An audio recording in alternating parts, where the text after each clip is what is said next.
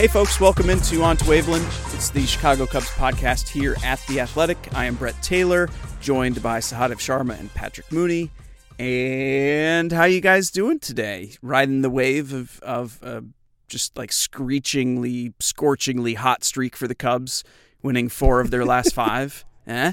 Yeah, we can do that in a short season. We can be like, ooh, four of five. They are on fire. Yeah, I guess you'll take it, right? You'll take any stretch after the the so-so play that we'd seen from them. Uh, I mean, they're hitting homers, right? So uh, that uh, that seems to be a cure-all for this offense. Once they start sending the ball over the fence, it, it starts to it starts to look a little bit better overall. Well, you had just said that. that. What, like ten days ago or something, that they were a three true outcome team that was only getting two of the outcomes. Yeah, and I mean, it was it, it was kind of it was becoming kind of obvious how how rough it was to watch those games because when you grind them down and, and don't don't score the runs where you're you're literally clogging the bases, uh, you're doing the what Dusty Baker said uh, never really liked. Was that Dusty Baker? I hope yeah. I'm not applying that. To, okay, and so it's a. I mean, it's imperative that they set that they start hitting home runs, and obviously, grand slams, three run homers, those are better than anything else. So so keep doing that if you want to if you want to win some games, Cubs. The math checks out on that, by the way. Grand slams and three-run homers, they count uh, uh yep. uh, upwards of 50% more than other types of home runs. They're better. Just want to apologize in advance. It's really hard to focus because Brett on our Zoom call is not showing his video. It's just like this alternate podcast site black screen. So we have this Wizard of Oz voice being piped in. It's really comforting on these Zoom calls when Brett refuses to make eye contact ever and is just staring off into the distance uh, in his office. So if our rhythm's a little off, I'm going to blame Brett, obviously, just being a good team player. It's I'm trying something new. I'm trying some nude podcasting. Oh, no. I was you know, it's an old Bill Simmons trick. Uh, you just disrobe, you feel very comfortable. You put uh, everyone else at ill ease, but yourself at ease, and it just it kind of like makes you uh, seem a lot more functional by comparison. So, yeah, we'll see how this goes. No, I I kid, but yeah, I I did wonder what it's going to be like for you guys. We've got uh, you know everybody's got uh, remote learning for their kids right now, so two of mine as we record are on their school meetings, and I prioritized them not getting kicked off by lack of bandwidth over me getting kicked off. So uh, you know, if I get kicked off, you guys can handle it. Definitely, yeah. That's not that's not an issue for us. uh, speaking of issues, transition. The Cubs do arguably have, uh, for all their home run hitting and heated upness right now, they do have um, a, a, looming issue in their rotation. Um, it was nice to see uh, another really effective start from Kyle Hendricks last night, albeit against the Pirates, but you know they're professional hitters too, and he'd had some struggles um, recently, not really get able to get the ball down. It just seems to be a real bugaboo for him at Great American Ballpark in particular. Um, but nice to see him pitch well last night. But that, of course, came against the backdrop of another injury for Jose Quintana um, which he himself was set to slide back into the rotation finally uh, because of an injury to Tyler Chatwood. Um, so now we're looking ahead, and it's a situation where, yeah, arguably you can say, okay, well, you take the the front four, and then it's just going to be Adbert Alzolay sliding into the rotation. He he looked good in his uh, start against the Cardinals a couple weeks ago. Filled in out of the bullpen, looked good. He's next man up. Great. Well, but the Cubs also are playing a doubleheader this weekend, and so they're necess- they were already going to have to rejigger things a bit, and now without either Chatwood or Quintana, um, you're looking definitely at another fill-in starter this weekend, uh, probably a bullpen-ish game at a time where um, you really can't afford to lose any other starters because you know I, I just don't know who right now at the alternate site is in a position to slide in the rotation if it came to that. Yeah, I mean, I was thinking the same thing. We're we're down to we're looking at you know as depth after Alzolay, it's you know Tyson Miller and Colin Rea. I think are the obvious choices. Uh, I was wondering like what happens if you need a different starter after that. It, it, like where's Cory Abbott as far as his progression? Uh, you know, not it's it, it suddenly it's uh, i mean it's getting to the point where they're really testing their depth and and we we knew that that was a possibility once quintana went down early on. Uh it, and it's i mean i think the the fact that it's a short season this kind of throws everything uh you know out of whack for Quintana, wondering what a season if it's going to be a lost season or not. Because right now we're talking about left lat inflammation. We, we should talk to David Ross in a couple hours. He, you know, we didn't ask him about. Uh, we didn't ask him if if uh, Quintana had had any imaging of any sort last night. I was going to ask him that in pregame today and just kind of see what what the forecast is here because we don't really have anything. This is something that apparently he felt in his last start. I, am trying to recall exactly what uh, Ross said after the game yesterday. Uh, he was kind of feeling it. They were they were assessing it afterwards. He threw a side session yesterday, and that's when they realized, yep, it's still there. Okay, uh, time for an IL stint. And so my assumption is he hasn't had any real testing done, so he's going to have that done, and, and we'll we'll see exactly where he is and how bad this injury is. But I'm trying to think back on lat injuries and I think for the Cubs, the last time we we faced this uh, was with Jon Lester, and and he missed about a month with that when he had yes. that lat injury. That's uh, correct. So, uh, and I think that was kind of a optimistic situation in the sense that he, you know, that things went well for him, and he came back after a month. So it's a this is a potentially lost season for Q. We don't really have a timeline or anything for uh, Chatwood here, uh, so we're looking at two guys kind of down potentially, like for an unknown period of time in a shortened season.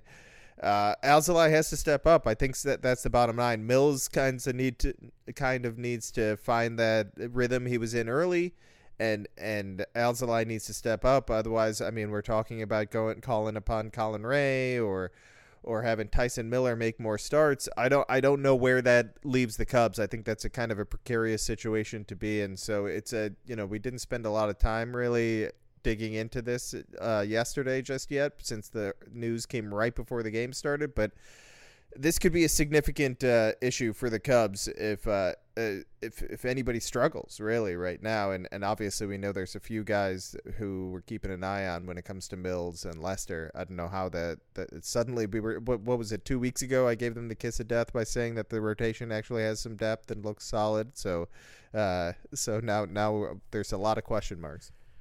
I love overplaying injuries. That's part of our job and predicting doomsday scenarios. I'm not quite there yet, just because I still remember in 2018. I'm I'm still amazed that the Cubs won like 95 games with, while getting you know absolutely nothing out of 40 percent of their rotation. Um, you know, two guys in Darvish and Chatwood that they really banked on and got either nothing because of injuries or underperformance. And I still think that the Cubs. I don't know. They seem to find a way. Um, with this pitching infrastructure and their game planning system that um, I, I, think they've certainly built up a nice cushion in the in the NL Central in a year with an ex- expanded playoff field. And you know look I mean Darvish just has to pitch like you know a Cy Young front runner and Hendricks uh, I think you know there are absolutely no concerns about him like ever. Uh, you know Jon Lester has had some rough moments, but you know, still ultimately, uh, you know, a person that you trust, you know, down the stretch.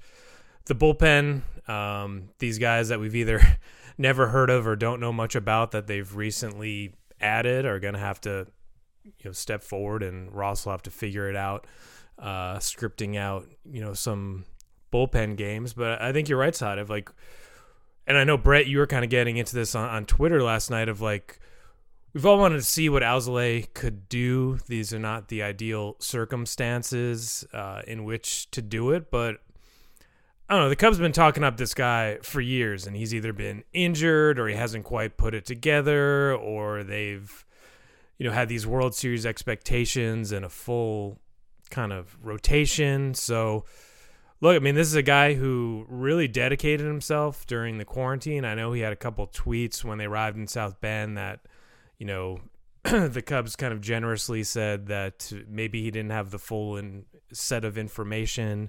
Um, but I think it kind of obscured what he had done during shutdown. And you know, Cubs officials have raved about you know his conditioning, uh, his willingness to be coached, the way he's kind of been pitch labbed up. I don't know if that's a verb yet, but we'll go with it. And I think Theo said, you know, he kind of went from having you know a couple of pitches to like you know five different options with the way he's been been able to apply you know some of these lessons here. So I don't know. I like to see him you know kind of unleash him and see if they got you know they're going to have to. There's going to be a season next year too, and there's going to be a lot of uh, uncertainty. Uh, and he's a guy that you know it's kind of now or never, right? Yeah, a little more on Alzolay in just a moment. Want to get in a quick word from our sponsor. so uh, back to Alzolay for a moment. Uh, I I want to just amplify that point that like uh, when you have a rotation that is otherwise full, and indeed you have a couple extra guys of depth behind that rotation, it's necessarily going to be thorny circumstances when a youngster that's behind that group gets a chance to make multiple starts, and you you sort of I, I, I don't know Twitter's always an indelicate place to make these these points, but you know, I, I am. I'm really excited to see Alzolay get multiple starts, especially in advance of a 2021 season where he's going to be out of options, and there's going to be upwards of three openings in the rotation, and you'd love. I, I guarantee the Cubs as an organization would love nothing more than Alzolay to show down the stretch that that they can at least you know, make the point this offseason. Ah, well, we don't need to add three starters in free agency. We've already got Alzolay. He can. It's it's him and Darvish and and uh, Hendricks. Um, because I do think we're going to see a lot of austerity around the league this offseason in free agency.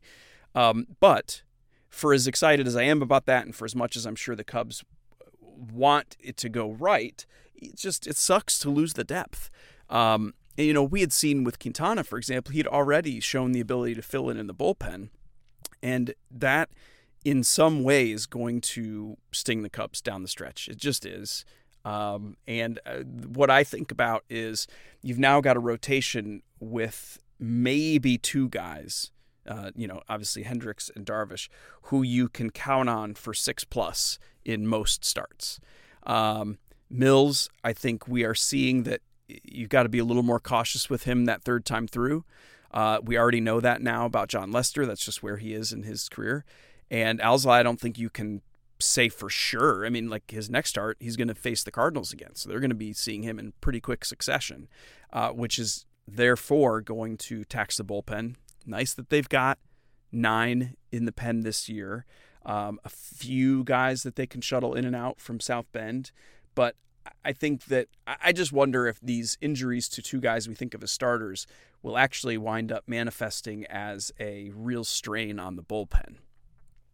Yeah, that's kind of what I was thinking too, in the sense that. Uh, oh, you were know, you really that great? that great point that I just made. You're like, I was thinking that too. I just didn't get a chance to say it in the rotation that we do. Damn it, Brett. Uh, you're just so much more thoughtful than I am. I have to try and steal your ideas every once in a while. Uh, no, it, well, I was thinking that uh, Alzolay has looked good enough that at some point he's kind of forcing himself onto this roster, and and you know with the with the doubleheader coming on Saturday, I figured he was going to get another start. Uh, now it now obviously he's kind of part of he's likely part of the rotation uh, it, I, it felt like he had a chance to be an impact arm in the bullpen and just be a multi-inning guy going forward if Q kind of developed and and set and kind of looked like he was trending in the right direction. If he could have kind of been a five six inning guy.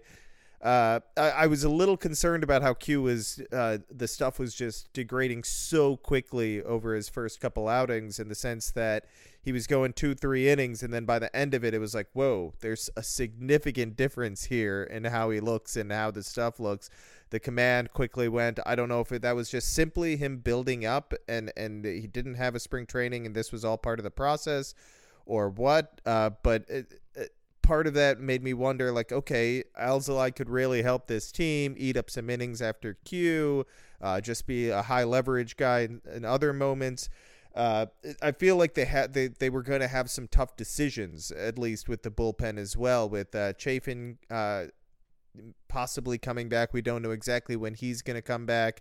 Uh, and and AJ Ramos, we don't know exactly when those two guys may arrive. If they're if they're kind of uh, like I was saying with Alta, like kind of forcing the issue and, and making the Cubs now all of a sudden have to make some decisions with their bullpen because we saw them DFA Sadler. I was wondering, okay, is that a decision between Sadler and Underwood? And now Underwood's kind of on the clock. Let's see what this guy can do because Underwood's one of those guys that's tantalizing in the bullpen, in my opinion. He he's 26 you watch him when he's right and when he's actually locating the fastball, and that looks like a potential guy that they could have as part of their bullpen and uh, you know going forward for a few years and and uh, be a big part of their bullpen. So you don't want to just give up on that guy. So I'm kind of curious to see how it all plays out with a couple guys uh, in South Bend, and with I guess it kind of uh, gets clarified now that Alzolay is has, is being put in the rotation in all likelihood. But that was something that had been uh, been in my mind right before that injury to Quintana happened. Was how are they going to kind of slot this bullpen when guys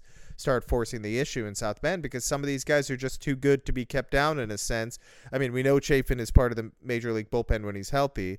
What is AJ Ramos? And and like I said, I, I just want to I wanted to see what Alzolay could be.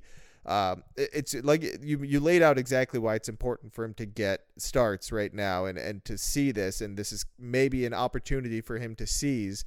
Uh, but as far as the 2020 season went, I really thought that if Q could have been a six inning guy, then uh, Alzolay could have been an interesting weapon out of the bullpen. But now, now we'll see what he can do.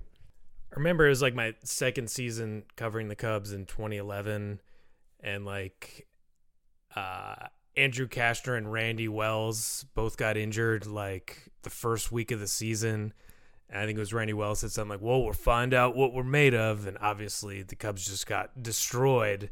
And I feel like now it's it's almost Labor Day weekend. Like Tyler Chatwood got absolutely hammered in his last two starts, and there was a separate injured list in in between those. So I don't know. I, I think there's a way to navigate this. I, I, think that the Cubs, you know, we haven't really seen them uh, do openers or kind of stuff like that. But I think the game has just kind of changed to the point where, you know, even, you know, Jon Lester is kind of like a five inning pitcher now. And like every day it's this, you know, bullpen matrix. The Cubs are already, you know, into September.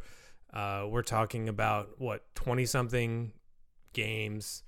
Uh, I think as long as they're, and it also kind of goes back to I think we're going to get into the offense here. Like you know, sometimes you got to win a game eight seven like they did the other night. Like they've built this team around a, a big core of young hitters. They made kind of these targeted additions to lengthen the lineup, and we keep hearing about that over and over again. Well, like let's see it now. You know, you, not every game has to be like three two. Like hit some bombs and give them some breathing room. You know. Those are good points, Mooney. I, I was I was also thinking of all of those points exactly. Uh, and uh, but I Thank you, I, I got I got another yes I got another point to make that I'm not sure you guys are thinking about. You probably are because it's very important. It's a message from our sponsor Manscaped, and they've got you covered to keep your hair looking nice and trimmed and feeling fully supported. Manscaped offers precision engineered tools for your family jewels. I did not come up with that. That's that's that's a good it's a good line though. Uh, so I you know I am personally a user of uh, Manscaped. It um, it just takes care of what's going on downstairs. They also include for you. They've got these uh, anti-chafing boxer briefs, which it pops in my head because of the acquisition of Andrew Chafin. It's impossible not to make Chafin jokes. Like it's just impossible. Uh, but anyway, those boxer briefs they, they're cooling. They they they keep you taken care of as well. So anyway, check out Manscaped. You can get twenty percent off and free shipping with the code the athletic 20 you go to manscaped.com and you get 20% off plus free shipping with code the athletic 20 so uh, yeah, before we wrap up, we had I we got to mention a little something because it was funny to hear it from Kris Bryant. So the Cubs and the Reds this past weekend got into a little bit of beef. Um, what's the easiest way to set up? I mean, I feel like there was a, a little bit of a lack of love because Anthony Rizzo took Trevor Bauer deep twice. I think there was, you know, chatting coming from the Cubs bench. They're very vocal. We saw this going way back to the Brewers series that opened the season. Um, you know, you can hear teams the, across the field, and the Cubs are very vocal. I think the Reds didn't care for that, so I think they had a young pitcher decide to try to make a statement, threw one over Anthony Rizzo's head, and then we had some drama unfold, you know, from there. And um, what was interesting too in a follow up to that is one of the Reds broadcasters on Fox Sports Ohio, Danny Graves, former Reds pitcher, um, had a lot to say about um, you know the Cubs feeling entitled, like they are the special team, that they think they're America's team, and they can say whatever you want. I mean, he had like good humor about how he was saying it, but I did feel like he encapsulated this idea, particularly from the Reds and their broadcasters. I feel like about just like this deep antipathy for the Cubs and their fans. It, I don't know, presenting them in a way that I don't really think is all that accurate. But uh, Kris Bryant responded to some of the, um, you know, obnoxiousness that gets thrown around about the Cubs, and I was curious what you guys thought about that. I, I liked that he admitted it that he's like yeah we're kind of obnoxious over there and we kind of he he said they go over the line at times and and I think that kind of was misinterpreted. I'm glad uh Sully followed up on that because what he basically meant is like we're just kind of being obnoxious and and saying ridiculous things and his point was like we're not you know he's not we're not being inappropriate. It's just like this isn't something you do walking down the street. Like if you if you were screaming in someone's face like this you'd be like wow that's not appropriate. That's that's over the line. But you they're not saying like awful things that you would uh, you know you'd just be uh, offended by. But i think it's just you know college high school you know sophomoric behavior that that's kind of funny and enjoyable and keeps things loose. And then also cheering on your team maybe a little trash talking in a fun way uh, ultimately, I, I, it's it's interesting that you said that about the Reds broadcasters because I feel like the Reds in particular have been annoyed by this. Uh, I know uh, in the press box when when I was in Cincinnati, someone asked me like, "Is this going to keep up all game? Like, do they really do this?" I didn't think I I don't think it kind of uh, sunk in for me. Uh, a little bit early on in that first series, it, it hit me like, oh, the, this is going to be a thing. Huh? I just figured everybody was kind of doing this in summer camp. You know, trying, there's no fans. T- teams are going to try and get into it and and do this. Okay, maybe this is unique to the Cubs. Uh, asking around yesterday, since Bryant said that, and I was going to write about it, I, I I found that actually you know, I think the Reds seem to be one of those teams that's more annoyed than others. Uh, one, some other, another team, another beat writer told me he enjoyed it and that actually he doesn't think the Cubs are the loudest in the league. Uh, other teams have, uh, other beat writers have said actually after the Cubs left town or after the series with the Cubs, I noticed the team that I cover has been louder. Uh, I, I know San Diego's apparently one of the loudest, if not louder than the Cubs uh, dugout. And, you know, I don't hear anybody complaining about them. That's a young, exciting team that everybody should be watching and embracing, in my opinion. If they're being loud, hey, more power to them. I, I like it. I think it's it's a fun aspect of the game. I'm not sure if it's something that in this the exact way that it's happening now needs to continue when fans come back. Uh, I but I like energy. I like people, you know, hooting and hollering. Uh, I like a little trash talk. I think that's all fun. Uh, I, I don't know that you know. I it doesn't bother me if it if it ticks off the other team. Frankly, as long as, like I said, as long as you're not being like over the line and offensive, I don't really care if the other team is bothered by it. Uh, that's part of the point in in my mind. Uh, the if I were part of the team, I'd want to annoy the other team with my celebrations and and the fact that we're piling on runs or whatever, right? Like that's a good thing. If you're annoyed, if you're thinking about the way I'm cheering, then you're not then you're not focusing on the task at hand, which is trying to win a game. So uh, the, you've already won in my mind. I guess irony is dead, but there is probably something to uh, the Reds broadcasting group taking offense into something that the Cubs are saying in the dugout. But I did actually like Danny Graves. I, I watched that clip right after you had posted it on on Bleacher Nation, and he said it with a smile. And I thought he made some really good points because it echoed what the Cubs themselves had been saying for years when he used these like loaded words like entitlement and stuff like that. And that was kind of pre pandemic kind of the end of the Joe Maddon era, that was clearly something that was on Theo's mind when he was doing these, you know, 70, 80 minute one man shows uh, for these end of season press conferences after another disappointing finish. And, you know, obviously the world has changed so much uh, since then. But th- within the game, I think there is this kind of. Uh, these mixed feelings towards the Cubs, particularly when when Joe Maddon was the manager, and as the Cubs were building this, and Theo was saying things like the Cubs are coming when they were finishing in in last place. Um, the way that they've you know played the game with with a lot of emotion, and just how successful they've they've been, and the fact that they're always going to kind of be this team in the Central that spends more money uh, than everyone else. They're always going to be the you know, kind of biggest city and have the most iconic stadium. So I don't know. It was kind of refreshing uh, with everything going on in the world to just see just some old fashioned just bitterness between the Cubs and Reds, and I will encourage that uh, from here on out. uh, yeah. So um, we will get uh, another rivalry taste this weekend with a team that the Cubs actually consider rivals, the Cardinals. Um, just kidding. That's a little that's a little shot there. If you say it dryly enough, maybe people won't pick up that you're taking a big swing. Uh, but eh, no, so they'll wrap up with the Pirates later today, um, and then, like we said, five games against the Cardinals this weekend in four days. Um, that is going to be tough on the Cubs, but it reminds me that the Cardinals, I believe at last check, had um, 33 games to play in the final 25 days of the season. Um, man, not saying have sympathy for the Cardinals, but geez, that's going to be rough.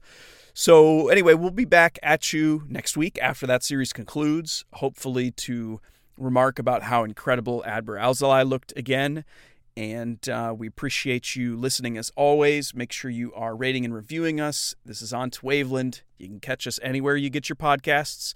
Uh, that's Sahadev Sharma and Patrick Mooney from The Athletic. Read their great work there. Uh, I'm Brett Taylor. Get my stuff at Bleacher Nation, and we'll talk to you again soon. Thanks, folks.